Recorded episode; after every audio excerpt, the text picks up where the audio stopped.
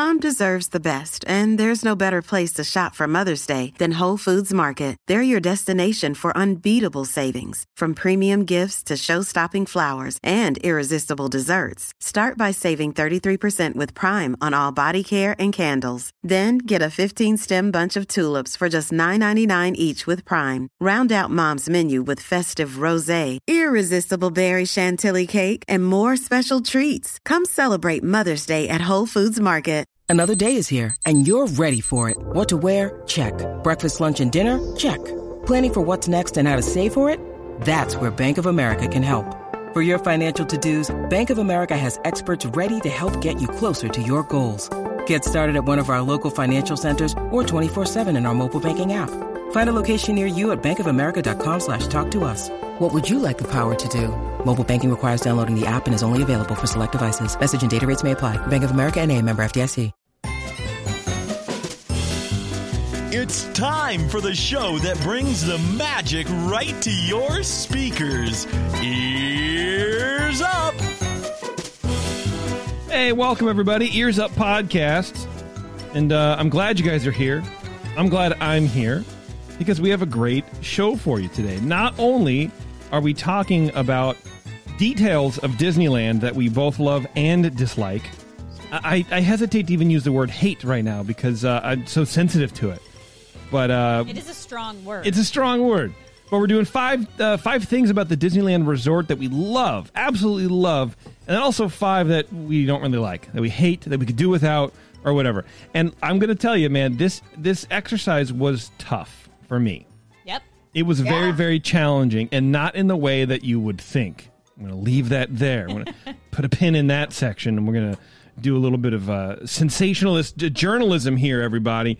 Uh, yeah, it was it was really neat, especially because I haven't been to the parks in like two or three years. I, So yeah, I had to look stuff up to see if it was there. I had to like watch walkthroughs. yeah, I had to go back through my old photos, like like way back, like 2014 is I think the farthest Oh, I could jeez. and just look through things to try and because I used to take a lot of pictures of details at Disneyland because I used to do Instagram for Ears Up, so like I I went through all that to try and remember details of of the parks. It was it was weird. Yeah, I- it's tough, man. You're sitting there going through your mind, like, okay, so you walk in, you go around the thing, and then you're down Main Street. Is anything Main Street? Okay, and now usually we turn left here. We go into Adventureland. Are we doing anything? Ah yeah. Anyway, I don't know.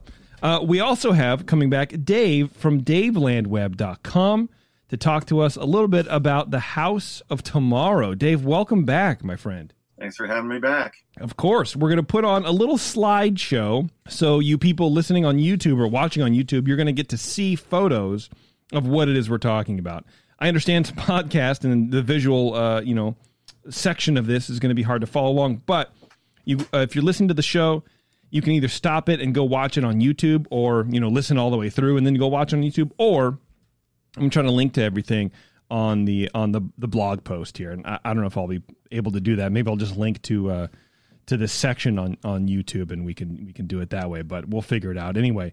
Um, maybe I'll link to the House of Tomorrow section from from Dave's website, and we can just sort of figure it all out there, so you can do a deeper dive if you want. But you know, I thought it'd be a really cool idea. Uh, Dave was Dave pitched it, and I said, "Yep." This is great. I love it, man, because not only do we get to hear about stuff that uh, isn't around anymore, uh, but we get to look at it too. And I feel like that's a that's a rare combination. Cool. You know what I mean? Uh, okay. Let's see here. Let me go through my little notarinos. Uh, we're on social media, you guys: Facebook, Twitter, Instagram, Pinterest. You can send feedback to Taryn at earsup-podcast.com. Show suggestions, Terrence at earsup-podcast.com. You could say hi Hi. to Bev. And uh, if you have any tips on how to fight ants, email those to me at jason at earsup-podcast.com. We are like ant invasion central. It's D-Day here at the Petros household, and um, ants are the allies, and we are the beaches of Normandy. It's the actual worst thing in the world. It sucks so bad, dude. Ants are the worst. They really are. And I understand they're a really important part of the ecosystem. Like, I get it. There was a dead bug in my garden, and the ants are all over that. I'm like, okay, this is what you're here for. That's cool. But you're not here to eat my soap Yeah. out of my bathroom or whatever. You know what I mean? Like, get out of here. They're They don't know everywhere. I know they don't know that, but they should. And if they don't, Aren't ladybugs good for that? Isn't that what they're? well, I think, they sell, they sh- they sell them in hardware stores in little bags. you know what? true. I I bought a little baggie of uh, well, it was like a, a little container of uh, praying mantises, praying manti. You know, and my kid and I watched them kind of come out of the little paper cocoon or whatever. There's like 200 of them. So oh, let's release them into the garden, and we released them into the garden, and they just kind of fluttered everywhere and whatever. About four hours later, the gardeners came with like the industrial blower. Gone. all over. The plants were moving like it was a hurricane. I'm like, okay, we're never going to see those things again. they're just, Probably should have planned that differently. yeah, they're in the next town over by now, man. Blown apart by the her gale force Those winds. Of, things can hold on though. I saw one once uh, stuck to the side of a car on the freeway, wow, just hanging on, and I was hanging like, on for dear life, man. "Oh dear." Uh, yeah. Well, anyway, R.I.P. that guy. All those guys, the 200. Those guys. Yeah, I don't know. I don't understand it. Uh, anyway, Dave, let's talk about the House of Tomorrow, man. It, the actual name is the House of the Future. The House of the Future. Why do I keep thinking? Look, one thing about me is I will always get things incorrect. You're, the you're thinking that because it was in Tomorrowland. Yes. Yep. That's exactly it. Let's let's say it was that. Monsanto, the company that is now famous for all their deadly fertilizers and all that stuff and has a bad rep. Back in the day, in the 50s, they were looking for a way to showcase some of their plastic products. And it was two guys that worked at, I think they were on the faculty for MIT. Uh, let's see, it was Marvin Goody and Richard Hamilton, those two guys. They were tasked with coming up with designing this plastic house that had had clothes made out of plastics, all these things that Monsanto made from plastics, and they wanted to have a showcase. So this is what they came up with. Nice. Walt thought it would be a great fit for Disneyland. So Monsanto had a 10 year lease at Disneyland. They sponsored the Hall of Chemistry and the House of Tomorrow. And uh, that's how that came to be at Disneyland. Wow. Very obviously low cost for Walt because it was an advertisement. right. Yeah. Um, Huh. Very futuristic looking, as you can see, that kind of bubble look. Um, there's a shot, if you want to get to it, of the brain trust at the table looking at a little model of it, which is, is kind of cool. It had like four little wings and then a central area. Okay. Um, yeah, there's Oh wow. there's the guy studying the model of it. Look at that flat top, man. You could probably rest that model on the flat top, and that would never That move. is extremely mid-century. Yeah, I did. I never uh, realized Chris that Nolan of Golden State Warriors fame. he does look like that. God, he really looks like that. Um, I I never realized that that this House of the Future um was like a plus sign. I always thought it was just like that corner part. No, it's uh yeah, it's definitely like a cross or plus look. Now, guess how long it took to construct it at Disneyland? Just think think of how long it would take to build a house. I don't know, a couple. but it's made out of plastic. mo- a month, Five months. I guess. yeah. Five months is right. Oh Yeah. wow, had to happen And at there's, some uh, point. There- there's some interesting, interesting construction pictures that I sent your way.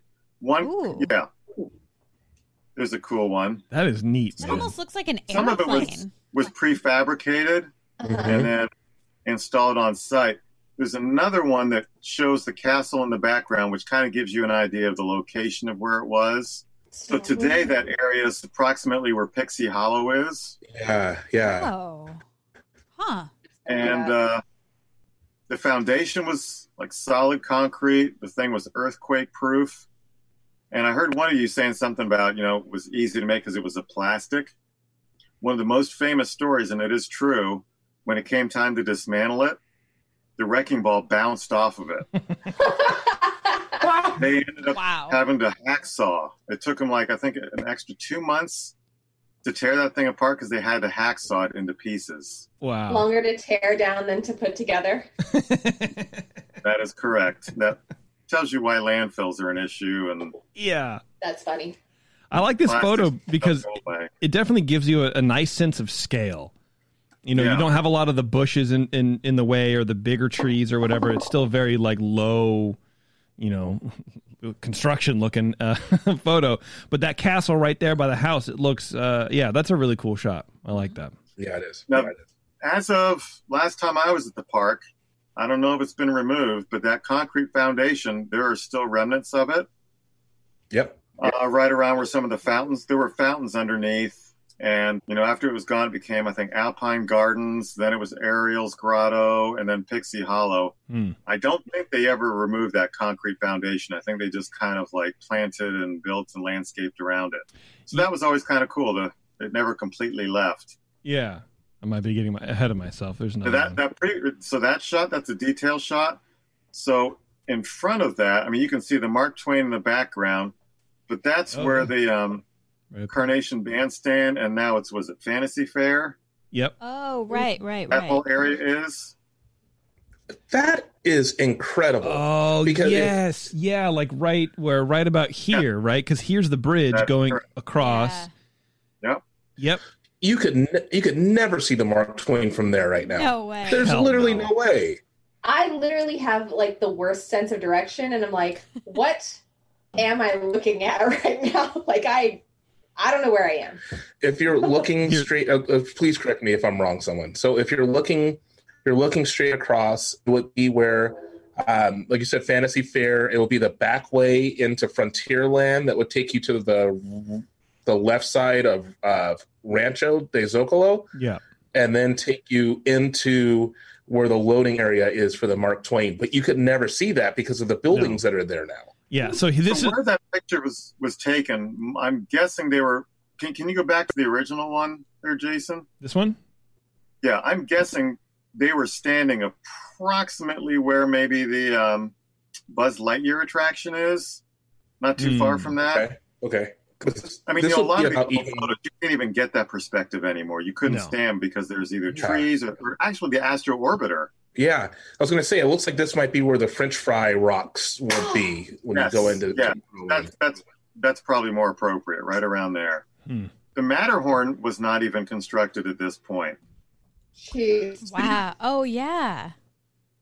There's another shot that looks like it's just a field, um, which was probably a little bit early. Okay, so that one to the left, see where it creeps up. That was Mhm. when it was uh, was Snow Hill or Matter or Holiday Hill. Lovers Hill. Yeah. You can see one of the pylons for the Skyway kind of above, which was This eventually covered up by the um, the Matterhorn itself. And then that building to the right, that would be What is that? the Buzz Lightyear footprint. Got it. Wow. And then if you can zoom in, I think this is the one that might be there. There was one detail shot that shows uh, kind of a little bit of an ad, not that one. And I don't know who those goofballs are. there you go. There's an ad for the uh, the Junior Autopia. There used to be like, was it three, three different Autopias? Yeah. Yeah. Yeah. Fantasyland, the Junior Autopia, the Midget Autopia, and the regular Autopia. Just Wait, what everyone needs, That's man. three too many. And there's there's the pylon for the Skylon uh, or uh, Skyway. Yeah. Look at that, That is man. incredible. Look at that truck. I love these. Which photos. apparently Walt always hated those because he just thought that they were unsightly. So the Matterhorn was a great solution to cover up part of it. Absolutely. Look at this Ed Asner looking dude over here. Oh my gosh. Look at those It- it's always in this interesting to see those. There's a mix of like the construction looking guys and then the suits with the bow ties and yeah. Like Yeah. this dude right here with his tails beyond his butt cheeks. police. Yeah. I love it, man. This is a rad shot too. Look at that. and then the opening day shot. That might be a good one to show next. Okay, let's do it. So even though you know you might think this is kind of boring, it came with a lot of fanfare. So this is the detailed shot. Um, shows the executives at the the opening door about to let people inside to take a look. The Disneyland band is down below. There are quite a few people lined up to to check it out. Yeah. I mean, There were Monsanto cool. people there. In fact, I think typically they had the Monsanto people with an M on their jacket for Monsanto that were there giving the tours, promoting the products. Um, this was a great showcase for them. It made a few magazines, some color spreads.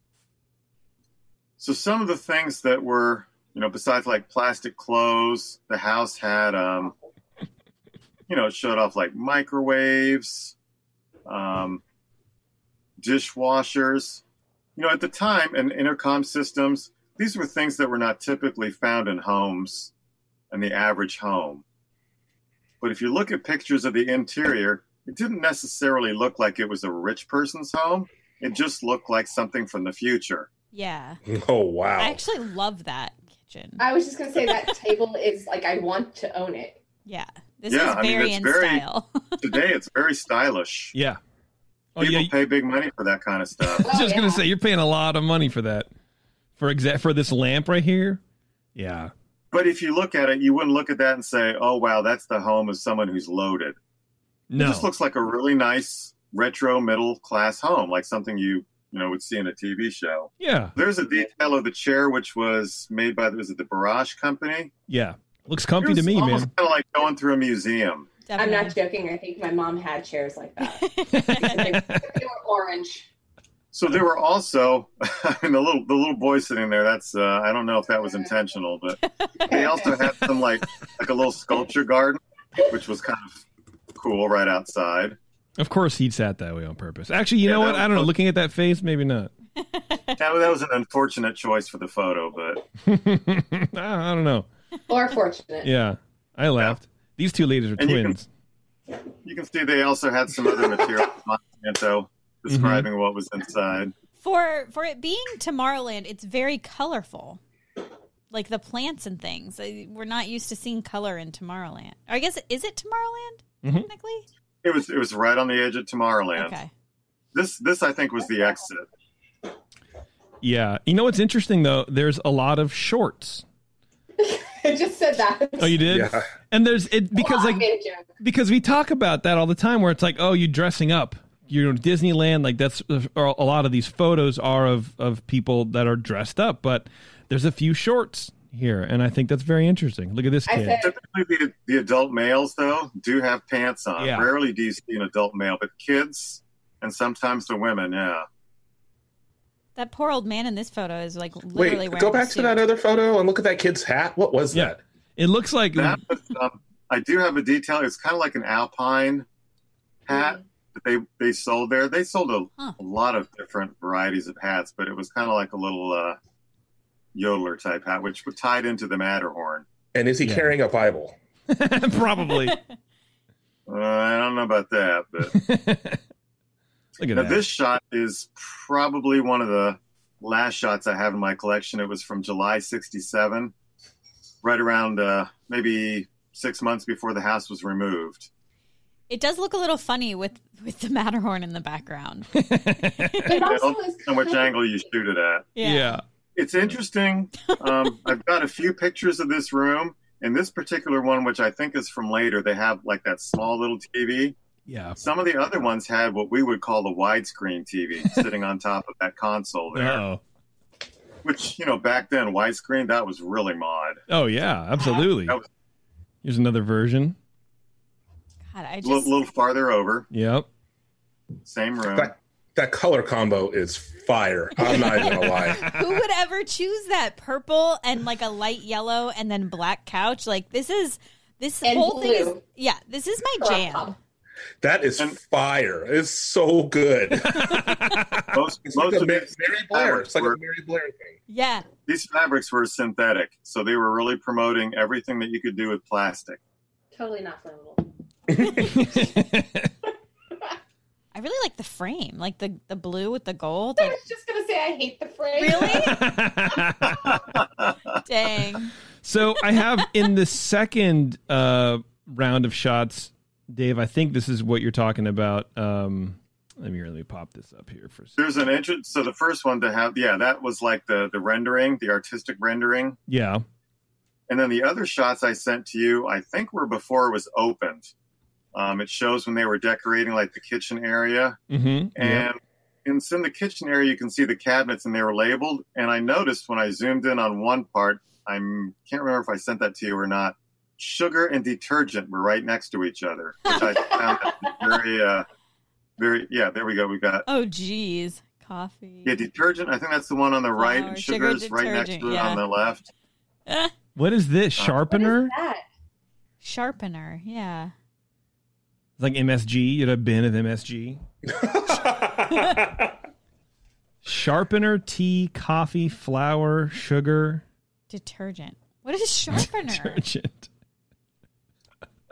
Probably the detergent was for the um, sharpener. Could have been for knives. I don't know. Yeah, maybe, Maybe it's they actually have like a a futuristic sharpener. knife sharpener. Oh. Yeah. I'm Wow, assuming those two things were supposed to be like microwaves or Oh yeah, there's a turkey in there Yeah, look at that thing. and a bathtub. Oh my gosh. And probably like a bowl for vegetables. Ah, yeah, that makes more sense. No, yeah, it's a There's bathtub, also a turkey in there. It's so clean and crisp. I love this, like the the supports that are holding up the cabinets and stuff. Yeah. That just Yeah, yeah, yeah, yeah. classic '60s mid mod sort of like flair. It actually makes me very uncomfortable. Cabinets make me very nervous. I always think they're gonna fall. What? What? Cabinets make me nervous. Every time I put Somebody look up this phobia. It has to be a thing. I just don't know what's in them. every time I put a stack of plates in our cabinets, I'm like, one of these times it's just gonna fall. Like, how are they? Even, Oh, okay. How are they on the wall? I need to I see legit it. understand that. And I've actually encountered a cabinet that fell off of a wall due to too much weight. It wasn't uh, in my kitchen, it was at Oh the office I work at. We were putting Yes. away prescription pads, like a bunch of paper products. And it you just fell added to her wall. phobia. Yeah. You realize Yes. that? No, that, that happened at my work too. We were putting away bricks, and uh, and you know, loud. Well, in good in, in good construction, usually they're drilled into the stud, and you don't have to worry about that. So there is a phobia that's a fear of cabinets. It's uh, sy- uh, cystulophobia. Uh, cystulophobia. So you're not the only person in the world who's afraid of cabinets. I think he was a he was a a character in some French, you know, romance novel. Cystulophobia. So Uh, in this shot, you can see on the left where it says Atoms for Life. yeah. It's interesting because once the House of the Future left, Monsanto continued their sponsorship with the um, shoot. What was that? The um, what was the one with the atoms? Oh, the Why is that? inner space adventure through inner space. Yeah, Adventures, Adventures through Outer Space, which was you know Miracle of Molecules was the song. So that was another one of their their plastic marvels. So they just moved from the House of the Future to the uh, Miracle of Molecules. Oh, look at this kid. There's some guy that was filming a spot for uh, Whoa. This sort of looks like a scene for Blade Runner. I don't know why. or or Mad Men. Or Yeah. Mad Men, Yeah. yeah. Yes. for sure. Are those lights on the top, or is that just Yeah. the top of the building? That's dope. I think they're lights. This is the only room I don't like. The kitchen. Yeah, I don't know. I kind of like it just because. I don't know. Yeah. It's too white. I mean, it, it is well, still being put together. were- I think they were before the, it was finished. Oh, yeah, because you got a box down It's- here. it's and- it's pretty sparse. gotcha. But it does have food. Plastic apples. plastic apples. Lots of things in bags and Lots of things in baggies prepared. Yeah. Look at this package right there. It's wound up really Yeah. nice. Yeah. That's very cool. They're probably buried under there now in the landfill. Probably, man. Someone's going to be digging through trying to get all that treasure. I think there's one vintage picture you haven't shown, which is one of my favorite. The lady with the orange bag. I have, yes, I will get back to that set here. Let's go. Because then that's the set with uh, your other favorite photos. So, Oh yeah. yeah. Miracle. Bev, you're just of wrong. That's a beautiful frame. I just think that, like, So, girl. you know what? Let's just move on to this. We'll person. table that. Yeah. This, this is May 1963. She holding Um, Chucky. Is she a cheerleader?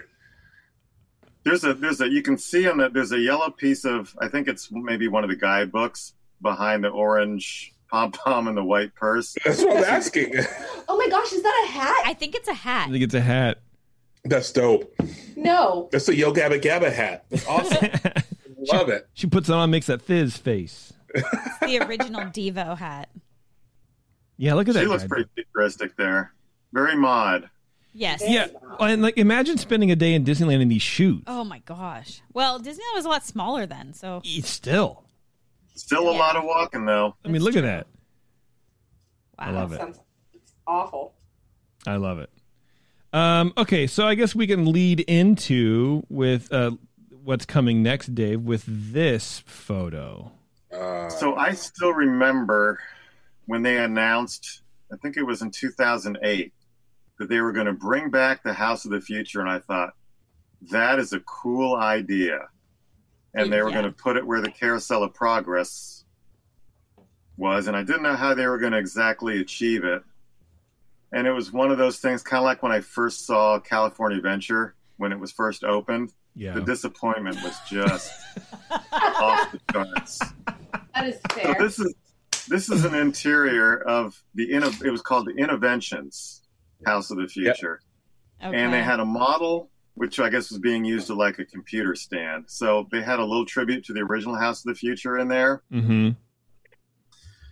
Overall, and I think Jason, you've said this a few times, it just was basically a Home Depot showcase. It wasn't so much Yeah. a showcase of futuristic technologies as technologies that were available to rich people and it was designed with just like the most crazy incredible disney theme it was just like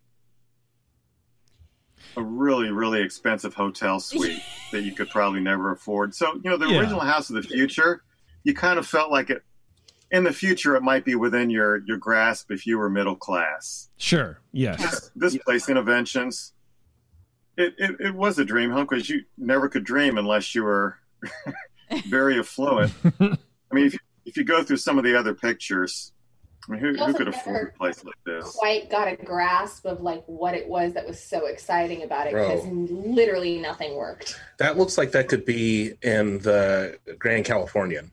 Yeah. Yeah. I think what they did is they raided the warehouse at Grand Californian for leftover hotel furniture, yeah. and they put it in here because it saved them money, and they used like a craftsman style. Yeah. and then they got all the sponsors to supply. There's probably I think there was Microsoft, a lot of Microsoft technology. in Yeah. there. So Yes. Yeah. I, I it was a good use of an empty building that but not the same at all.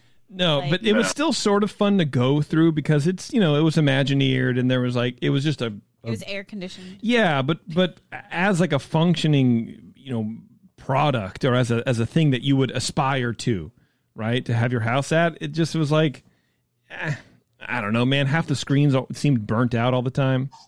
Yeah. Like this place, like what is this? What it's is like an? East meets West kind of a Yeah, yeah. It's a weird vibe. Yeah. Is that a leopard print? it looks like it. I wish it was, to be honest with you. Yeah. Honestly. uh, There's a lot of different patterns happening. There's a little Like, too I, many do, I do really like I did really I was I always went there when it was open, but I was always also just kind of disappointed by it. Like I wanted Yes. it to be so cool and it would it had so much potential to be so cool, but it was never cool. like and this is supposed to be outside so it's not i mean it, it obviously it's not outside but this is where your barbecue is and you can still have a a, P, a pda or whatever of what your light controls are and all that kind of fun stuff i guess and cool Yeah. I, what, cool. what I noticed when I was there is that people would rush through this, and then wasn't there like an arcade type thing upstairs where people could Yes. play computer games, and Yeah. That was where Oh, people yes. ended spent the most time. that's where you want to go Yeah. I there, remember there was really nothing exciting about this kitchen, whereas the House of the Future, It's the world's worst island. see i was going to say i think that island's pretty neat because it No. gives you some workable space You can't put any bar stools on that. but It's dumb. yeah but no one sits on bar stools anyways I remember being in this kitchen and there was like Got 'em right here. there was things that you could do. Like there was buttons you could push to turn on the lights and it literally never worked. no they never, work. Never. Not once. I do sort of like the the inset TV with you know with like the picture frame around it. Like it looks you know sort of chic, and then the, your screensaver for that could just be you know famous works of art. But at least center it. Also center the carpet. What is happening with the carpet? Why is it off centered like that? I don't know. Every, This is a everything vibe. like. This is a cursed image. I, I think we found the person that designed the off-center window when they redid Club 33 in New Orleans. Where Yeah. probably the same person that, that did this. Probably. Fired. Would not surprise me. Now this is But, I mean, cool. What kid? It, it's cool, but what kid could have a room like this? Exactly. Probably the Banks Whoa. children who this is definitely you know reminiscent of uh, Peter Pan, and then up here like the projection TV or something. I'm sorry, you guys don't have a cannon in your kid's room? Uh, I Peter, wish. Peter Pan pops out of the closet at midnight. Yeah, well, you can afford it at that point. I think we missed one. mi- I s- I don't know if this shot here, Dave, is from uh from this or not. That's that's Innovention. Okay. One, one of the, I assume one of the bedrooms. Yeah. I remember going in this room being like, this is my room. I don't remember this And because it's very like like lemon colored, which to me is very mid to late sixties. This is This like a late sixties vibe. Yeah, and so I wasn't sure. Maybe it was the House of Tomorrow or the, the House. I also Today think my family had that chair in the corner. Man, That's a chair. where do you think they got it from? I mean, honestly, the Goodwill. And it all starts with this. Oh, where it just leads you into like a false sense of security and it, it's like when when when movies when like bad movies have their characters watching another movie in their movie and that movie that they're watching is better than the movie that you're watching Yeah. so the, the unwritten rule never put a good movie in your terrible movie that's what this is never put Well- a callback to something good in something that is not yeah. And I mean, I'm not gonna. I, granted, I am very naive and spacey or absent, whatever. But like, I Are you trying to prove it or? no, I'm just trying. I'm trying to find the right word. I probably walked past that computer, that image you had of the the old house, the the display of the house. I never knew that that's what that was. I never knew that I was walking into like an homage of mm. not an homage, but like the the newer version of what once was. Like I don't think Well, that ever translated well. The original House of the Future had, I guess you would call them cast members or employees of Monsanto that could answer questions and would talk to you. I don't recall. No, it was a free for all. It was the wild, wild west. yeah they had just basically a best buy geek squad there like well you can buy a warranty on this Yeah. Well, Dave, I think that was really cool, man. Thank you very much for sharing those photos with us. It's crazy. Yeah, a lot more on my uh, on my website, of course. Oh yeah. And what is your website, Dave? Uh, DaveLandWeb.com slash HOF for House of, House of the Future. There you If you go. want to see more those. And if you're listening to the show, uh, you can go to our website and uh, you know look at these photos. I will link Dave's just entire category of House of the Future in you know our website too, so you can go check these out specifically on the video. Then go to his website and look at the House of the Future, and then just take some time, like take a take a break, get your phone, go into a quiet space like the restroom for half an hour if you're at work or whatever, and and Sure. and just chill with really cool shots of Disneyland. Yeah. Dave- One other thing I noticed when I was going through my blog in preparation for tonight, Yeah. one of my posts I had posted, I guess at an auction a number of years ago, came up a letter that Walt had sent, I think it was to Monsanto, thanking them for the transistor radio that they sent to him after the opening. Oh wow. That's really That's awesome. That's adorable, man. I love it. I love it. He's like, I'll put it with the rest of them. I have. I love it. All right, Dave. Thanks a lot, man. We'll let you split. Thank you all. All right. Thanks, dude. Thanks, We'll, brother. Bye, all right. Dave. Good to see you Good again. one. Bye. You too. Uh, you know, that's a good time to take a break, everybody. So let's take a quick break. We're going to come back. We're going to finish our little intro stuff. We're going to get to our five things that we love and five things that we don't love about the Disneyland Resort. Hold on. We'll be right back. This is Ears Up. It's Kaley Cuoco for Priceline. Ready to go to your happy place for a happy price? Well, why didn't you say so? Just download the Priceline app right now and save up to 60% on hotels. So, whether it's Cousin Kevin's Kazoo concert in Kansas City, go Kevin, or Becky's Bachelorette Bash in Bermuda, you never have to miss a trip ever again. So, download the Priceline app today. Your savings are waiting. Go to your happy place for a happy price. Go to your happy price, Priceline. Gee, sorry guys, but that guy bought 14 churros. I'm all sold out. And now, back to the show. Hey, welcome back, everybody. Thanks for hanging on. Three. Don't worry, we are not going to run out of churros for you. I promise. Yeah, the guy that that kid was talking about was obviously Terrence. Obviously. I mean, that was a live recording of the aftermath of what happened when Terrence bought 14 churros. Yeah, you didn't actually didn't hear the uh, the cursing from the next person behind me in line. So. That's right.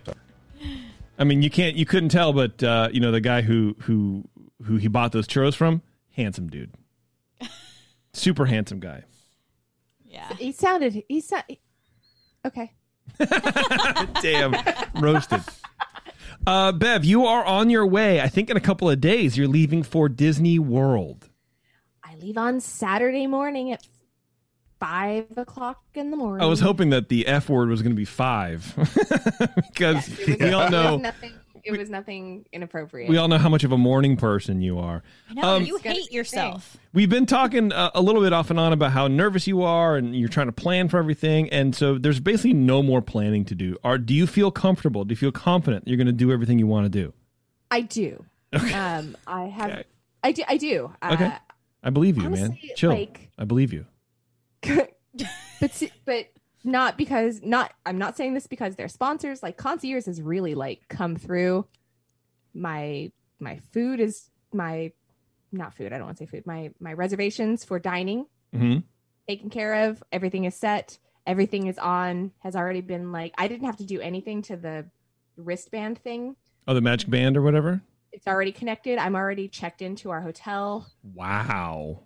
I just show And they up did they I- did all that for you. They'd like check you in and stuff. I had to do the online check-in. Oh, okay, sure.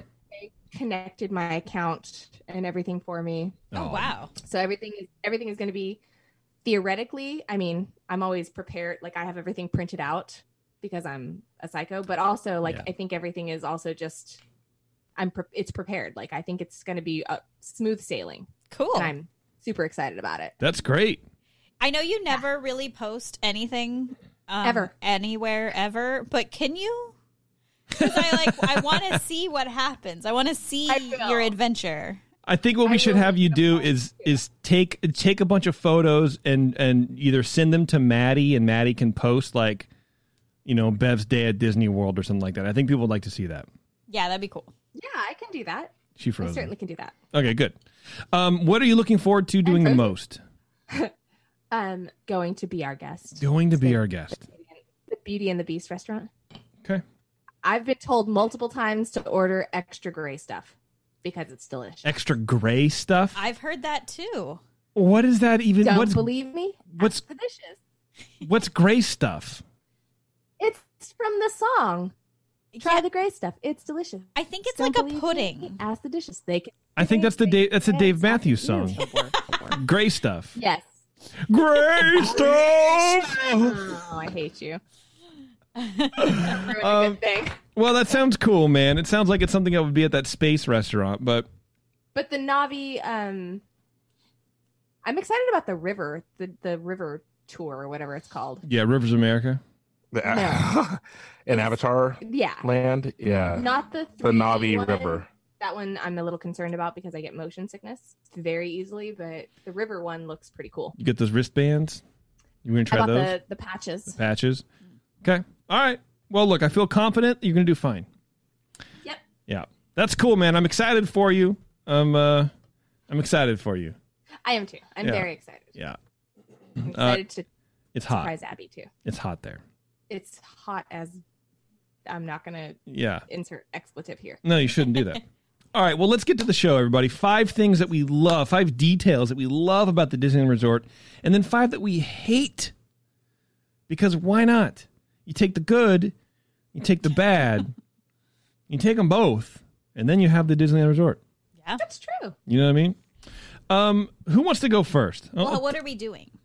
oh, we're let's do We've the talked about different let's do the five things that we don't like first. Ooh, Okay. Okay. Okay, let's start on the let's start on the wrong foot. Let's get right with the right foot afterwards. You know what I'm trying to say? Let's get on the good foot. So Yeah, there we go. Who wants to volunteer to go first for the one thing they don't like? And we're just going to go around robin style like we always I'll do. go. I'll go first. All right, Terrence, hit us, baby. All right. One of the things that I don't like is the fact that there are defunct attractions that are never funked.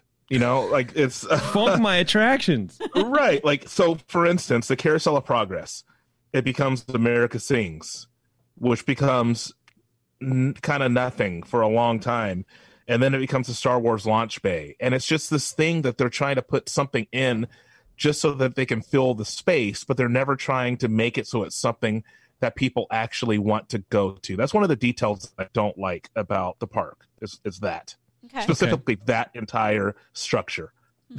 yeah, for sure. It was cool going under it though.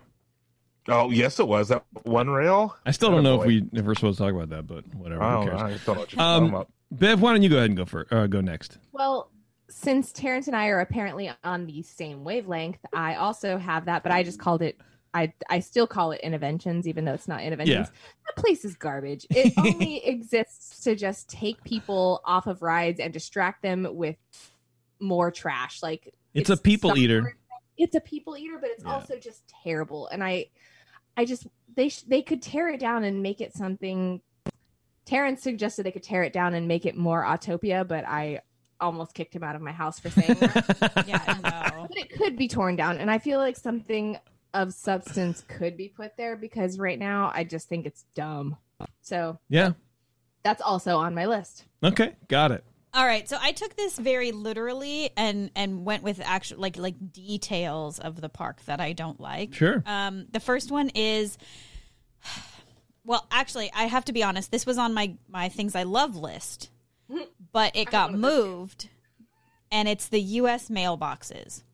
I absolutely Oh. love Okay. that they have them. I think it's so cool that you can you can mail your postcard from Disneyland. But they don't sell stamps and they no longer postmark it so it says Dis- from Disneyland. So what is the point?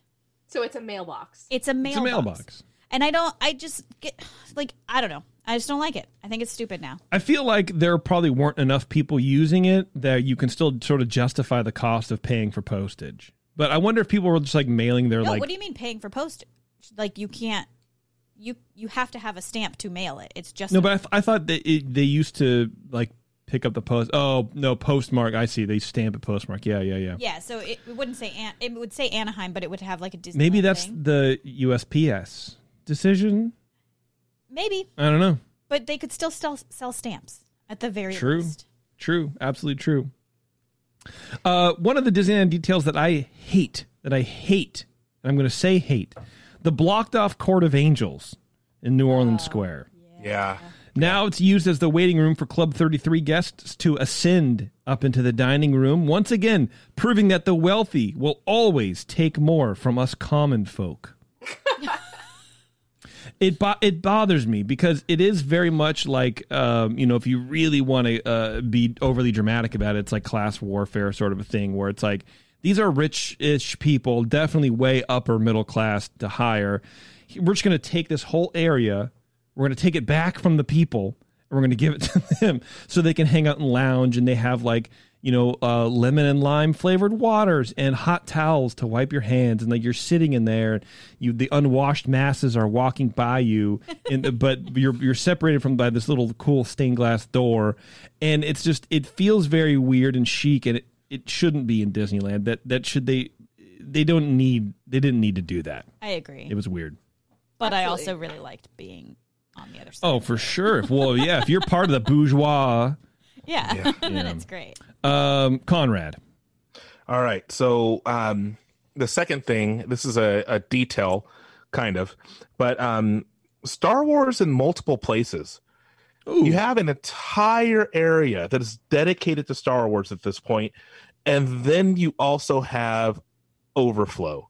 Like, how amazing would it be to have props from the movies within Batuu instead of having them in something that never no one goes to? Or you have now you have two completely different simulated right sorry you have three star wars rides with sim- uh, that are simulators in some way shape or form. Mm-hmm, mm-hmm. Two of them in galaxy's edge and one of them in tomorrowland. You have stormtroopers walking around in galaxy's edge and stormtroopers walking around in tomorrowland And it, by do- Innoventions. it, it makes it just makes no sense i hate the fact that there's star wars spread across disneyland I agree, and it is. It's very much, and I, I said this as soon as Disney bought it.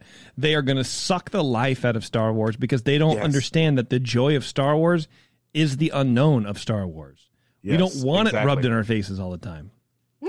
Bev, go ahead, please.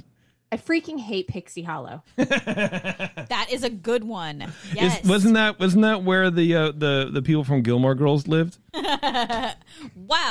That is actually It is very just- close. I'm surprised It you is, knew that. yeah, actually. it's just the stuff. worst. Like you stand in line. Ugh. If you've never done Pixie Hollow, Yeah. first of all, don't. Okay. If you have, you understand. Stand in line, and then you go to these different little sections and take pictures with these women dressed up as fairies. But you're standing, and it's shady, but it's also still sunny, and it's just, just dumb. Like why? Why? okay, fair enough. Tara. Oh, sorry, it's me. Um, the small world ceiling. Now, I'm not sure if if this Okay. is one of my least favorite details or simply just a lack of detail altogether. Sure. But the ceiling of Small World has always bothered me. It's just painted black, and you can Yes! see, you can see air vents, you can see the HVAC tubing. Like, why not put a false ceiling, a drapery, anything that better immerses you in the fantasy world that you're in for forever? Like, It is the worst themed anything Yeah. throughout the entire park. Completely agree with you. Thank you. Hate it. Hated it. Hated it. Hated it. Uh, my next one is the way the tap water tastes. so that's, that's just It's LA, that's bro. just LA. Surely there is something that can be done to prevent the water from the drinking fountains from tasting mildly like blood and dirt. No, I mean, I'm always like, I think I have the gum disease gingivitis because I taste blood and I don't understand. I'm just thirsty. It's true. I think they could do something. Honestly, I really do. Terrence, let's All go. right. Um, my next one. This is going to sound weird, but hear me out. the people mover tracks in Tomorrowland. Oh, Now, Okay. I completely understand why they're there. And it makes it a little bit shady. I completely get that. Yeah. But it reminds me every single time I'm in that land that I will never see a vehicle riding on those tracks again. It is the weirdest thing to me that you have something that will never be used again still there in plain sight. Thank you so much, Michael Eisner, for destroying those tracks. Yeah. Well, and it is funny because it's like, oh, it costs money to tear down. Yeah, it also costs money to throw things in Innoventions. And it also mm-hmm. costs money to give, you know, corporate raises. And it also costs money to move your people, your Imagineers to Florida. Like it costs money to do stuff. Yes. It would be But isn't that worth it? It costs money for Star Wars land. it would help Yep. traffic in that area so much. Yeah. It really would. I agree with you, Terrence. Bev, go ahead, please. I, and this is a personal thing. I'm a, just personal thing. Yep. I hate that they took out the coffee shop and replaced it with a Starbucks. Oh my God. Same, bro. Yes. Hated it. that coffee shop. Okay, the coffee. It was fine. It was coffee. Yeah. Whatever. But Yeah. it was coffee because coffee is coffee. But it wasn't five dollars. That's true. And you could go back throughout the day with your receipt and get free refills. And now you wait in line for 20 minutes and get a McFlurry or whatever they sell there. Yep. McFlurries. That's it. Frappuccino. Yeah. Whatever. Same thing. McFlurry. The difference is their, Passionate their, about that frappuccino, Like that one actually really pisses me off. their frappuccino machine never goes down. Exactly. You can always get a Frappuccino. You can Yeah. never get a McFlurry. That one hurt me too because those are some of like the coolest memories I have of Disneyland. Like, where's the receipt for the coffee? We got to go get a coffee. Let's just go get a coffee. It's fine. It's like eleven thirty, and you're leaving the park. You're like, why don't we just get a coffee? It's fine. We should get a coffee. and it's like your last souvenir I before remember- you leave. Yeah, Early coffee's in the awful. morning, standing there and getting our morning cup of coffee and watching them do the flag ceremony, Mm-hmm. or Mhm. not the flag ceremony, but they do like like the band would come through and they would do like uh Reveille. God bless is America what or it is. Yeah, It's whatever. just like it was. I always like teared up because it was beautiful and it was just well, and what some I of my favorite memories. what I what I like that it what about that it not being Starbucks is that it differentiated your experience between just going to downtown Disney or going to any other place on the corner of any town ever and getting a Starbucks coffee. it's it's just it's different. The food in Disneyland hits different. Churros there hit different. The coffee should hit different too. It shouldn't be the And same. I don't like it. It was under no, by no under no circumstances was it bad coffee. It was good. It was That's fine. not. Yeah, It's fine. it wasn't sucked. good dude. coffee. It was terrible. It- I think it was better than Starbucks coffee. I disagree. Eh. I disagree. All right, Taryn, All go ahead, please. My third one, uh, I I hate the trolley tracks on Main Street. I thought about doing this I, one. I, I love that I, I, I can appreciate the authenticity of having real a real trolley with real trolley tracks, but given the amount of times I've only almost broken an ankle and now how many times our stroller wheel gets stuck in there, like just give me a more modern version of a trolley. I'm fine. I mean, a car. Same girl, same. Yeah. they have them. They're called buses. yeah. Uh, my third one is the entirety of Buena Vista Street. And I know I'm I'm breaking my own rules here by not being detailed enough with this one, but I can't help it. There's nothing that really impresses me about Buena Vista Street. It looks just kind of bland and not really nuanced enough to reflect LA in the 30s, which is what it's supposed to do. Instead, the shops come off more like a new block of track homes. They all have like identical paint jobs, and the windows maybe are different a little bit, but even the window treatments are boring the Big Rock Candy Mountain bores me. It's just the whole like walking down Buena Vista Street compared to Main Street. It's night and day. There's just nothing there. Buena Vista Street is thoroughly unimaginative. Yeah. Terrence, go ahead, please. All right, I'm thinking of another hate uh, just because uh, Bev stole mine with Starbucks. but um, here's my fourth hate: My the fourth- pointless, the pointless warehouses and backstage area in DCA. So this area used to have the hmm. Millionaire Game, used to have the Muppets. Have used to, it's right behind Award Oh, Wieners. It used to have Yeah. a lot of stuff going on right now, and now they have Monsters Inc. They have a stage that is rarely used. Was that electronica? Yes. Yep. Yeah, and Yep. that thing was sick. Right.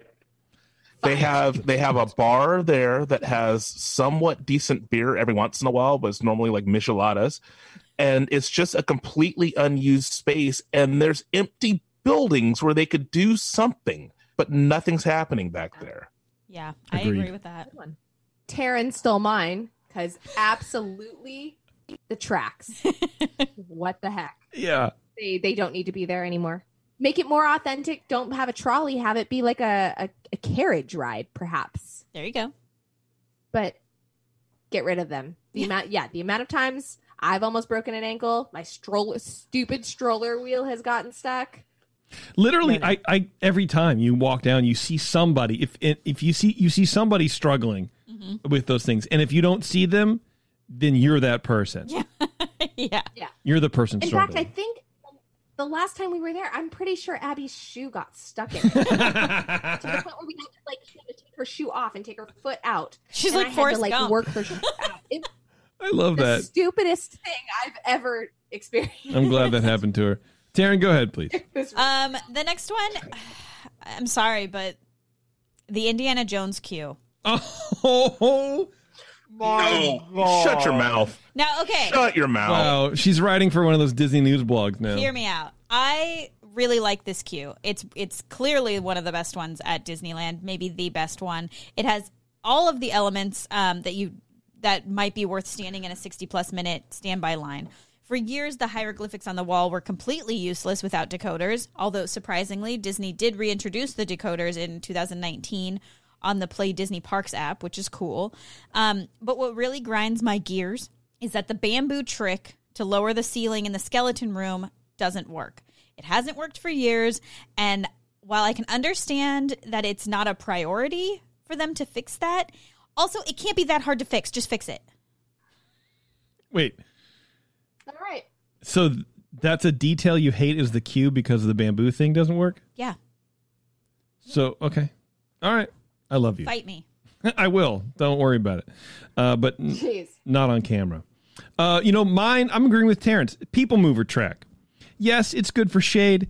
Yes, it's good for collecting branches, as Jeremy would say, but it still needs to go because it's a reminder of just how spectacularly Disney has failed at one of the more popular rides in Disney history. And I don't think I'm exaggerating much with that statement either. Pull them down, plant some futuristic robot trees or something, and get over it. Just deal with it. Realize the track has to go, figure it out, and make it go. That is the one of the worst parts of that land. Yeah. Honestly, I think that's what's really holding that land back from being a lot better. You can keep an invention. You can keep the meet and greet, the Star Wars blast off space or whatever the hell it's called. But those tracks is just like everybody knows now they're defunct. It's just it's like having a bunch of broken cars in your in your uh in the lawn on your mansion. Front yard. Yeah. It's like just get over it. Yeah. Terrence, last one. What's the last detail that you hate about the Disney Resort? Does anyone know what the Paradise Gardens Park is? Never heard of it. No. What? Okay. The Paradise Gardens Park is the area of DCA that starts at Ariel and goes all the way da- uh, back to the emotional, in and out emotional whirlwind Yeah, yeah. before you get to the entrance to um, uh, Incredicoaster. That is the most jumbled, non themed area in any part of Disneyland. You're talking about even in DCA, you have Avengers Campus, you have Cars Land, you have Buena Vista, you have all these different things. And then here you have The silly symphony. you have the silly symphony swings, you have the Golden Zephyr, you have a Paradise Garden. But you know, hey, over here, every once in a while, we're gonna have a um, a thing where we we celebrate Cinco de Mayo, and we're gonna do the. It's like it's nothing even makes sense, and nothing's even themed And an Italian restaurant. and an Italian restaurant. Nothing's even themed to each other. It just makes no sense. And it's so weird because that part of DCA harkens back to what DCA was when it opened, Yes. where it was just throw stuff in there and people will go because it's a place to go. It's funny what Disney chooses to spend money on and what they don't choose to spend money on. Like they're doing this Yeah. whole hotel thing, but they're also saving money in a bunch of other places and it's like they're just they're saving money and then not spending money to their own detriment. They've they've scrapped a bunch of stuff that would make people happy that would that would bring a sense of of newness but also of retro vibes or however you want to say it. Uh, you know with some of these callbacks like the haunted mansion they were talking about doing uh, you know stuff like this would be great. Theme this. Make this an area. If people aren't going in this area why do you think that is?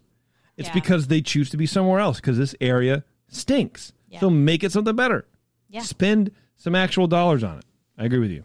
Bev, go ahead please All right, I ca- I also came up with this one on the fly because I was just sitting here thinking like I didn't have a fourth one because actually it was really particular particularly hard for me to come up with things I didn't like. Easy which for you was to say. New for me. yeah But man, I hate that lady that hangs out in front of Carthay with the fake dog. Yes.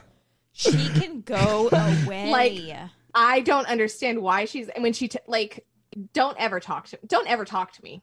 First of Yes. all, I will But say also, she's never don't spoken ever to me. talk to me with your fake dog and ask me to pet it. Like, cause no, what is yeah even is that? That's because I've always No. steered us away from her because I hate her also. That's why she's Oh, never God, spoken to us. She's dressed in like I don't know, 30s, 40s garb, and she walks around with this little little puppy, little dog thing, but it's actually a puppet, and her hands inside of it, and she's like moving it around, like, oh, isn't my dog so cute? And I'm like, oh, you're crazy. yeah. I just saw this same puppet show four blocks down by the 7 Eleven.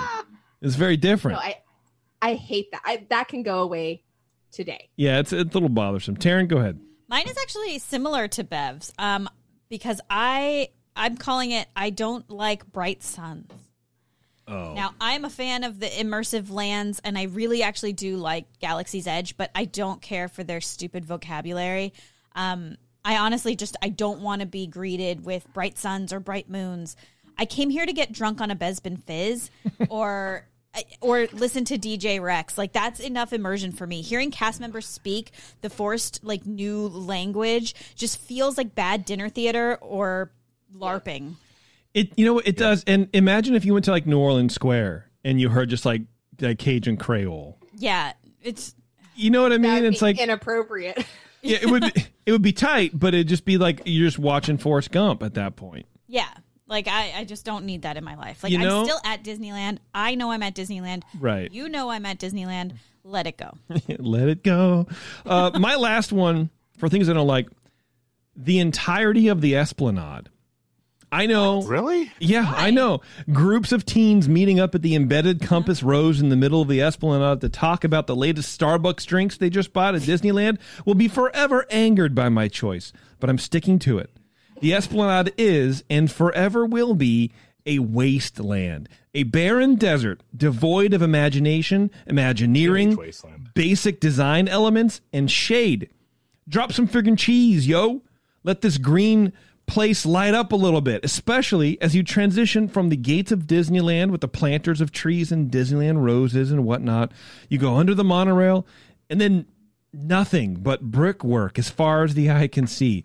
It's like when you find an unfinished part of a video game map that the designers just walled off, but you manage to find a glitch into. There's so much space there to do something, anything with, that it makes me slightly upset. Give me more shade. Rip out that stupid compass rose. Drop a big fat tree in there. Drop 500 trees in there. Make it a forest to walk through. This is a hot, barren wasteland of a desert thing that I've already said. What's a compass rose? Uh, you know, when you look on a map and it's like north, south, east, west, and that's Yeah. that's what it is. Where is that? In the dead center of Right in the middle of it. It like sticks up. No, it's No, no, no. imprinted on the. It's just it's implied. it's a design. oh, oh, yeah, oh, yeah, yeah. See, you don't even know about it. How many times we walked past it? You don't even know. Yeah, because I I kind of like I, I like I kind of like the Esplanade It's but what what do you like about it because specifically? because it makes me it, it's the first the first part of being at Disneyland, and I just want to put out my arms and spin like Sound of Music. Yeah. Well, I think it'd be cooler if there was a tree there. um, all right, Terrence. Now let's transition into the details that we love of the Disneyland Resort. the entirety of Galaxy's Edge. Maybe not the cast members saying, you know, good moon and all that stuff, but Good moon, um, baby.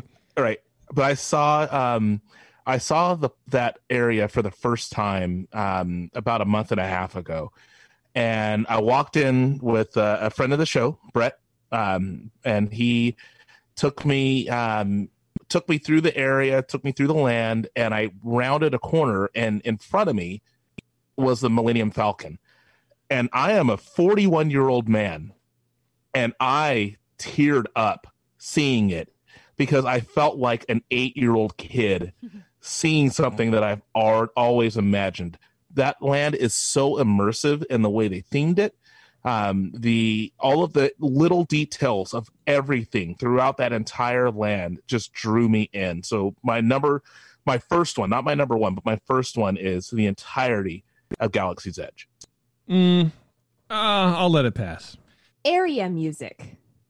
I think that that is a detail that Disneyland does better than any other theme park I've been to, and I've been to a couple fairly recently, and I, I and I've tried to be like conscious of it. Um, like for example, when we were in Universal, I remember walking through and I was like, "Oh, this is very reminiscent of Disneyland." Like we're walking down the main drag, and I was like, "Man, but the music's like really loud." Yeah. Is there even music? Uh, and what kind of music? Like There is top forty it's- hits? No, no, no. It's it's it, it kind of so they have Universal's different, but they also have like different areas that are themed to different things. Um and so the the music is themed appropriately, but like there's something about like the way Disney does it, like you can be having a conversation and then be like, "Oh, that's what is that song? What is that? The, is that the song from Up?" And then continue your conversation. Whereas any other place I've been, it's been like, "Oh, that's that's loud," or or uh, or like with Disney, we were talking about this earlier, or Terrence and I were talking about this earlier. When you're walking through, the music changes, but it changes so subtly that you don't even recognize that the music has changed, and now Right. you're lis- now you're in Frontierland, and the music you're listening to Frontierland music. I just think that it is a it's a seamless transition, and they do it better than anyone else. Yeah, that's true. All right, Taryn, go ahead. All right, my first one is Center Street. What's Center Street? Exactly. I don't know what that is. I actually didn't know till I looked on Google Maps either. But Center Street is where they have the building uh, facades near the lockers off of Main Street. So right past Oh, the okay. Starbucks. Yeah, yeah, yeah. Um, and I just really like that area because it could. It, what I think any other park would have done is just have facades. Right, not have that little alleyway down there or whatever, Well, right? I mean, even if they had the alleyway, it would just be facades. But here they have the Hmm. painless dentist where you hear dentist drills and patient screams um, if you stand there long enough. And the Hotel Marceline, which is a nod to uh, Walt's hometown. And you can hear someone singing in the shower and then gargling water and then brushing their teeth and then shaving. And it's, it's like you're listening in on a hotel. Um, and it's just these little unnoticed details on this noisy, busy main street that they didn't have to do, but they did. And I think that those it's those little things that make Disneyland for me so unique. I got Is it. that DCA or Disneyland? Disneyland. Hmm. Look at that, Bev. You learned something today. Right by the lockers on Main Street. So you're walking down to the right, you go get a coffee. It's normally missed Yeah. because you're like, I need to go to a locker. And so you're just walking. right. Right. And then I need to go do the thing. You know what else I need to do? The 21st Amendment Brewery's latest beer release, Tropical Brew Free or Die IPA, puts an island vacation in their whimsically designed cans. That's right, cans. This refreshing year round release, Tropical IPA, is brewed with pale and Munich malts, brimming with Azacca, Citra Cryo, and Mosaic hops, and topped with a splash of pineapple flavor. The result is a clean, refreshing beer featuring a mix of sweet malt, balanced bitterness, fruit forward hops, and a nice tropical vacation at the finish. Tropical Brew Free or Die IPA is available at your local good beer shop, neighborhood taproom, and anywhere else people come together to find great craft beer. That's right. All right, my first one that I love the Main Street windows. Specifically, the filigree patterns on the windows around the names, they're just amazing looking and they really do the presentation justice. Just having the person's name isn't enough, and I think that's what a lot a lot of other parks would have done. Just like here's your name in like block letters, you know, like you're some detective in a novel, right? It's like boom, frosted glass, here's your name. Uh, it really serves as a classy and classic celebration of that particular person being honored. Just the way they design the names and the way they put a lot of passion and effort into making these look like pieces of, of art, and it's what they are. Uh, I, I love those. They're they're fantastic. All right, That's Terrence, what's your next one, baby? uh, the smellitzers on Soarin' and throughout the park. So Excuse everyone me. has some kind of scent that they associate with Disneyland. For most people, it's the smell of pirate water. But throughout the park, but through, throughout the park, they intentionally pump smells out um, in order to help um, immerse you in where you are, and specifically on Soarin'. So the air, the times where you're going over the ocean, where it smells like you can smell the salt water, or when you're over the orange groves and you can smell the oranges itself. And so it's just that little that little detail of instead of instead of just trying to um, have your your your sight and your sense of feeling, but also your sense of smell come into play as well. That's a good one. I love the fact that they continue to honor Walt.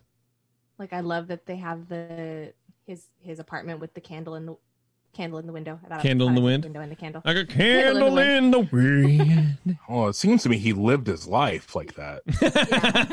Ne- ne- never knowing. no, yeah. Um, I think that's a, an amazing detail. I think that they're still showing respect to the person who had this dream and brought it to fruition, fruition and it's one of my favorite things. All right, I like it. Taryn. Uh, my next one is the uh, that they kept the original carpet in the Lilly Belle train.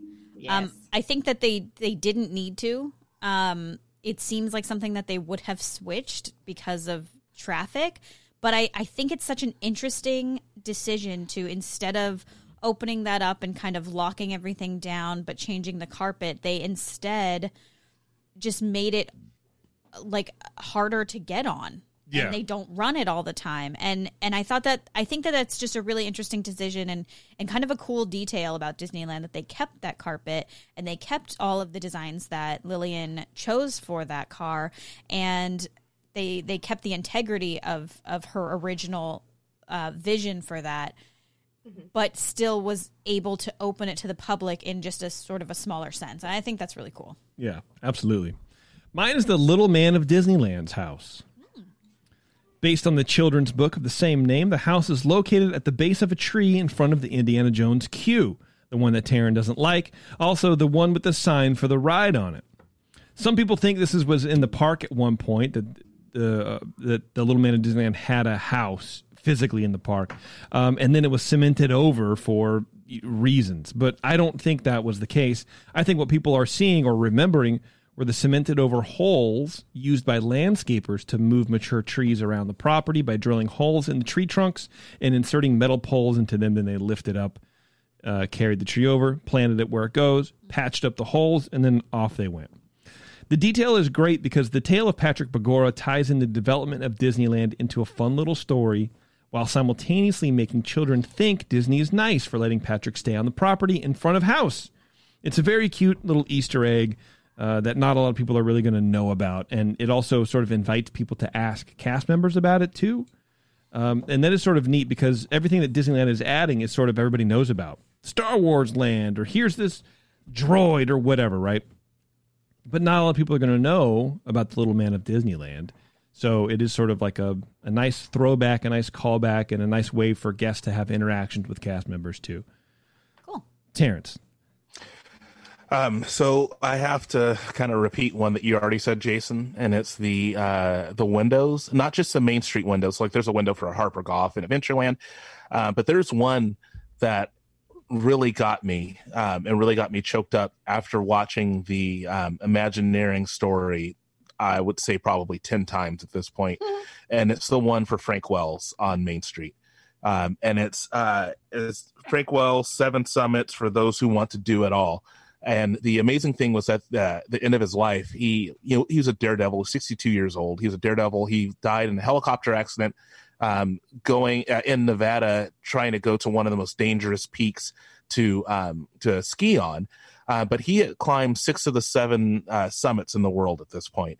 Um, he there's pictures of him, and he he summited uh, the Matterhorn. Um, but Frank Wells is a guy who, in many ways, helped to save Disneyland and helped to expand Disney into what it was.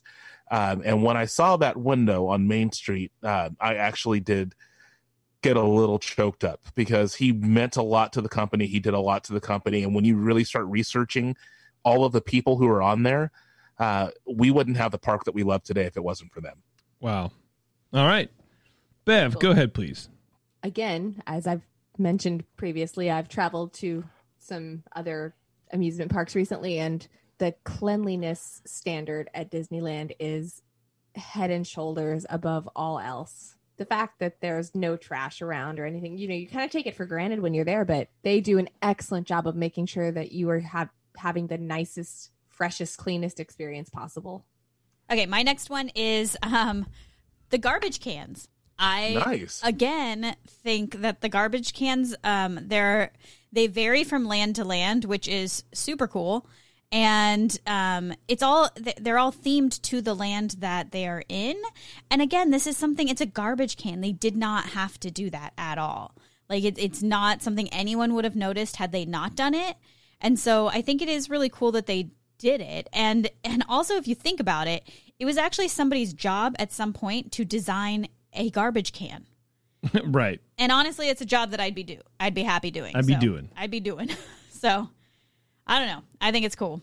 Um, all right, my third one: the wooden sidewalks in Frontierland, and I've made no mistake about this. I love those stupid things. Possibly my favorite thing to walk on, which is a weird thing to say.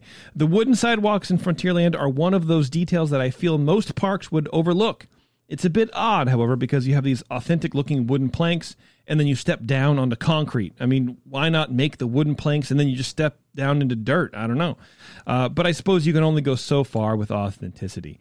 They make a cool sound when you walk on them, and it just adds to the feel of the frontierland. I will literally go out of my way to walk the full length of these bad boys, taking in the reverb and the thudding sounds my heavy footfalls make as I pretend that the drinking water here will not give me diarrhea. That is love it. Accurate. Yeah. love it. uh, all right, Terrence, go ahead, please. All right. Um, number four, I love the fact that the majority of rides in Disneyland proper are either inside or you only see the most adventurous portions from the outside. Uh, it allows the screams of Splash Mountain to act like a carnival barker, beckoning you to see what's going on. Uh, it also helps with the theming because for those of us who have been to like Magic Mountain or anything like that and ask why is you know whatever Riddler's Revenge Riddler's Revenge is because it's literally just painted green. Right. But at Disneyland they have the opportunity to really theme things out and then you have the most exciting part of the ride outside for people to see. Very nice. I would. Ha- I'm going to disagree with Taryn here. I'm sorry. Whoa, dude. I know. Um, one of the details I love is actually the whole entire queue for Indiana Jones. I think that that's, That's like fair. that. The the wait for that ride is always terrible because it'll inevitably break down three times while you're waiting. Yeah. But it's interesting and it's entertaining, and I agree with you. They should fix the ceiling thing. You're not wrong. I really should have just narrowed it down to suck. that. Because you're Probably. you're right, and and honestly, I do like all of it, but I I I should have just said I don't like a bamboo stick. Is really what it is. Yes, but Sure. but but I get it though. It could be it could be more. Yes, All right, turn. me. You're up. Um, okay, this one actually is partly for Bev. Um, Wow, look at you guys falling in love. That's cute. and it's not Disneyland. it's actually Walt Disney World Haunted Mansion Q. This thing, there is nothing like it. It's Disney World? What are you talking about? yes, I went to Disney World for this one. It's for the Disneyland Resort. Are you crazy? We never said that. Yes, we we, didn't did. specify that. No, we did. didn't. No, we didn't. It's literally in the name of the show. It's literally the name of the show. But I'm breaking a rule. I don't Okay. care. All right, Taryn's breaking the rule, everybody. Uh, the Haunted Mansion queue at Walt Disney World is almost as fun as the ride. It's y- you can speak to the nearly departed with in the uh, Spectrecom. You can play musical instruments on the tombstones. You can play a stone organ. This is all Nice. in the in the queue, and and the, Right. the stone organ blows smoke. You can get sneezed on by a dead captain. That's coronavirus. yeah, and it's not a real person. That's so it's it's just water. Um, and finally, watching Madame Leota's tombstone not only move but very subtly blink right before you get into the to the the ride building. It's just amazing. It's such a great cue. I'm excited. I'm so excited. Yeah, me too, man. My next one is the small seashells in the concrete at Ariel's Adventure. And I want you to count how many times I say the word concrete in this because I couldn't think of another word.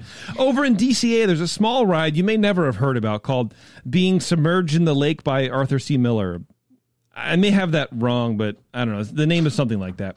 Uh, anyway, as you enter the queue for this ride, look down at the concrete as you travel at walking speed because this thing is always a walk on, and you'll notice small seashells crushed up and scattered on top of the concrete. What a great little detail to add here. And I'm assuming you're supposed to be at the beach as you walk into the ride. I don't know. But either way, this little addition helps set the stage for you being underwater. Another cute detail that did not have to be there. Omitting the shells would not have taken anything away from the ride queue at all, but adding them definitely enhances it. Go ahead, Nice. Terrence. Oh, all right. Pa- I thought there was more. pavement, cement. All right, here's my last one. Yeah, go for it. the nods to where past things have stood.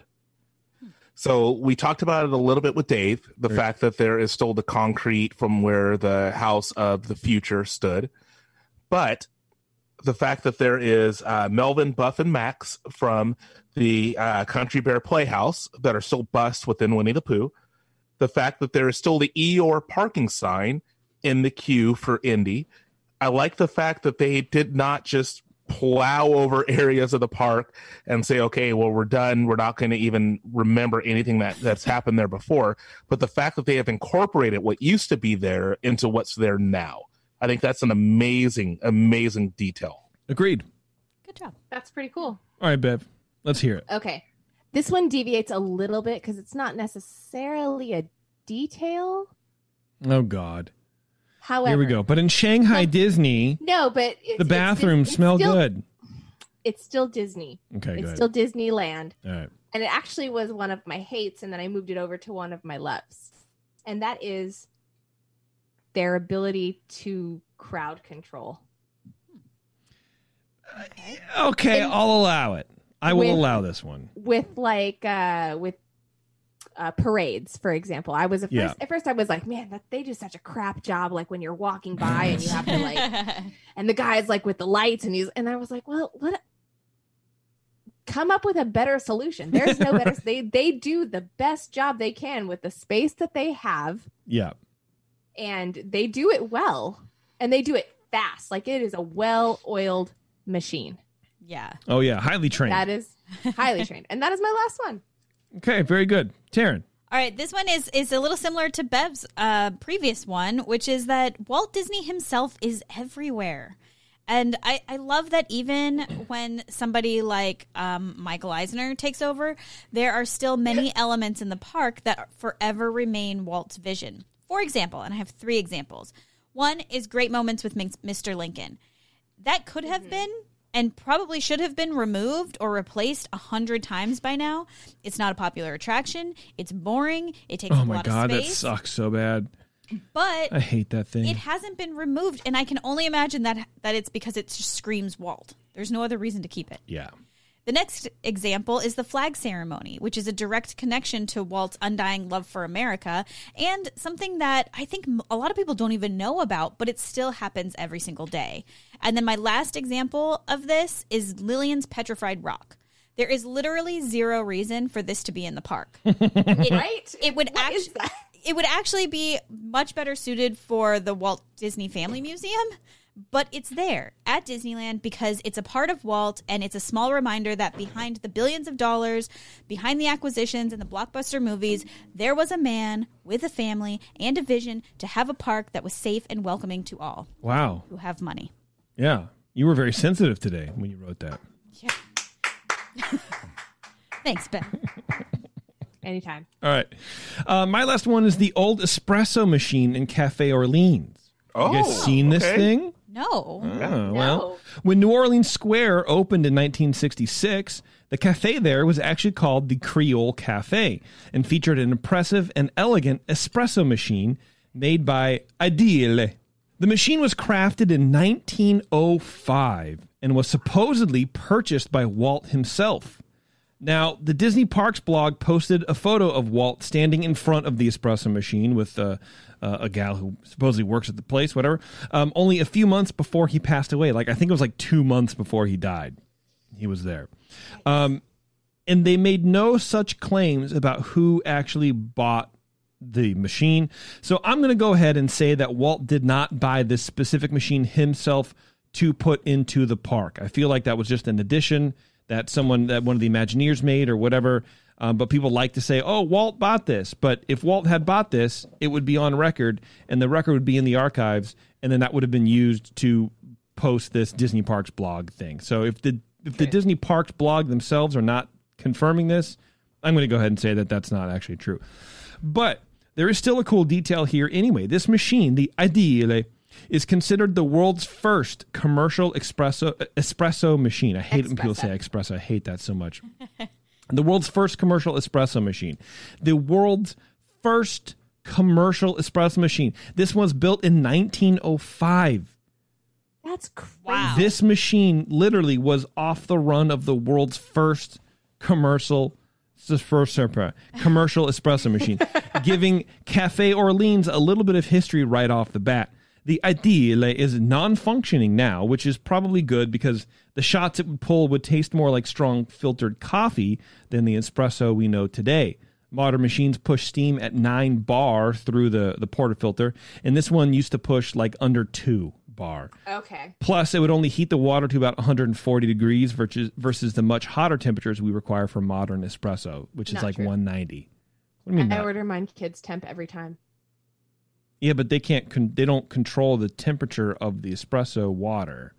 They just water it down, or put ice in it. What? Sorry. Yeah. You can't. You can't control the because the the water's in a tank. No, they can.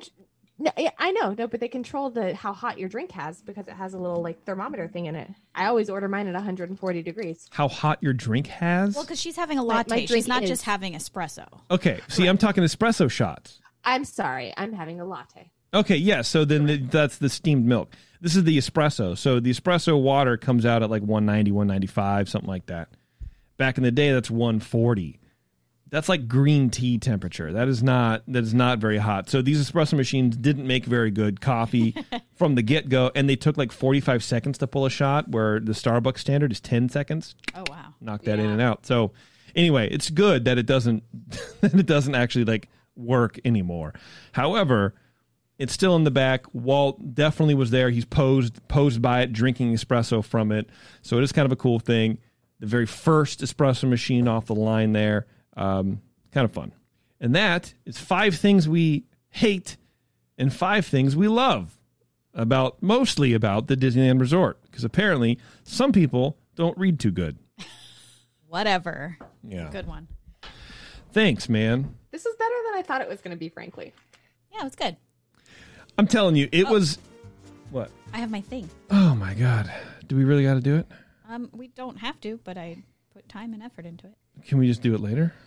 Okay. Could do it for the next show? How long is it going to take? It's one page of writing. Oh my god. We can do it on the next show. That's fine. You want to do I the think we next show? should do it. I'm super excited about it. Let's do it. Who that? I, I, I thought I got away with it. Who's that? Who's that? Who's that? Who's that? Who's that? Who's that? Who's Who's that? that? Who's Who's that? Still proud of that. Um, this uh, this is about Riley's imaginary boyfriend from Inside Out. So, uh, Inside Out is, in my opinion, one of the best Pixar films ever made. It is totally relatable on a preteen, um, pre-puberty level, and it's one of my favorite parts of the entire movie is Riley's imaginary boyfriend. Now, the imaginary boyfriends, plural, are located in Riley's mind and presumably the embodiment of Riley's idea of the ideal boyfriend. He's from Canada. He takes Yes. He takes lots of selfies. He has perfectly shaggy hair and of course would die for Riley. Joy, Sadness, and uh, Bing Bong only know Riley as a child at this point and have never seen her show interest in a boy, which confuses the emotion characters in what I believe is a beautiful visual of the confusion that that's experienced during early puberty. Joy later takes advantage of the imaginary boyfriend's undying devotion to Riley and uses, a generator in Imagination Land and collects a large group of the boyfriends to use as a catapult, allowing her to reach the headquarters. And after successfully helping Joy, the imaginary boyfriends fall into the memory dump and have effectively died for Riley. Now, I would die for Riley. Uh, the character of the imaginary boyfriend was based on the production team asking a large group of preteens what their ideal boyfriend would look and act like. Canadian. Well, according to Stupid. According to Inside Out's director, Pete Docter, the super tight skinny jeans and perfectly floppy hair was inspired by none other than One Direction's Harry Styles. Now, Riley's imaginary boyfriends don't appear in any other movies or at the parks, but at the very end of the movie, Riley does bump into a real life boy at the ice skating rink, and this boy turns out to be named Jordan. And while his time in the movie Inside Out is less than 30 seconds, he does have a larger role in the Pixar animated short Riley's First Date. Now, who is behind the character of the imaginary boyfriend? It's a man named Nick uh, Nick Pitera, and he is a he is the voice of the imaginary boyfriend. Um, he only has one line that's repeated over and over again, and that is "I would die for Riley." Uh, voice acting, however, is not his day job. He works full time at Pixar Studios as a set modeling artist, and in his free time, he's actually a YouTube celebrity who is one of the single most talented singers I've ever heard. His most popular video, which is a cover of Aladdin's A Whole New World, has over 36 million views, and his second most popular has over 20 million views, and he sings a melody of Disney songs, both the female and the male voices. And it's honestly it's mind-blowing. I didn't think I thought it was stupid when I first watched it because I thought that he wasn't really singing the songs and I thought he just had put this all together and then I found out that he actually is singing and it's it's mind-blowing. Um the role of Riley's imaginary boyfriends is small, but it's important. They literally and figuratively catapult the story forward while also being one of the funniest parts of the film. The selfies, tight jeans, and hair are more generic imaginary boyfriend traits, but the fact that he's from Canada and Riley's sport of choice is hockey are the real details that help bring Riley's character and a movie about preteen emotions to life. Very good. But yeah, check check out Nick uh, Pitera on uh, YouTube. It's very fascinating. that? Who's that? Who's that?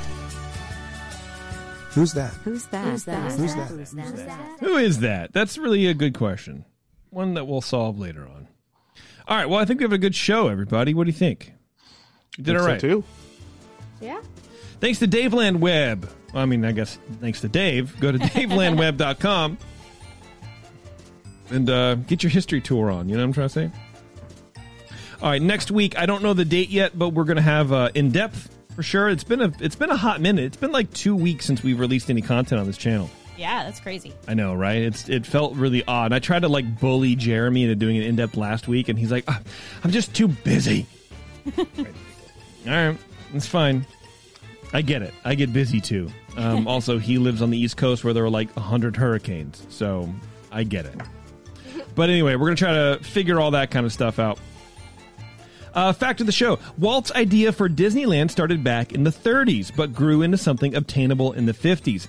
Even before the story of the park began crossing, uh, well, even before the story of the park being across from the studios, Walt actually had the idea to build an even smaller space on the studio property itself, specifically for the children of the employees to go visit. One attraction of note would have been a singing waterfall. So, you know, we always hear that, oh, Disneyland evolved because he wanted to have like a two acre park across the street. That was actually the second idea. The first idea was a place on the property itself, just for the kids Huh. of, of the employees. Kind of cool. That's Never Yeah, heard of that before. cool. Yeah. A singing waterfall. Good idea, Walt. Yeah.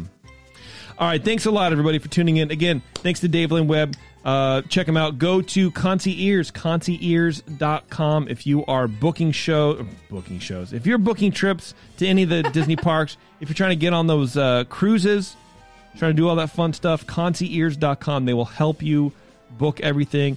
They helped Bev. They changed Bev's life around. Did. Yeah. They took they took care of me. I would have been just completely lost. Absolutely. they hooked you they hooked your girl up. Yeah. Concierge.com. All right, everybody. Thanks a lot for tuning in. Don't forget to ask for the 21st Amendment beers wherever you find good craft beer, hopefully in and around DCA. All right, everybody. Thanks a lot. We'll see you.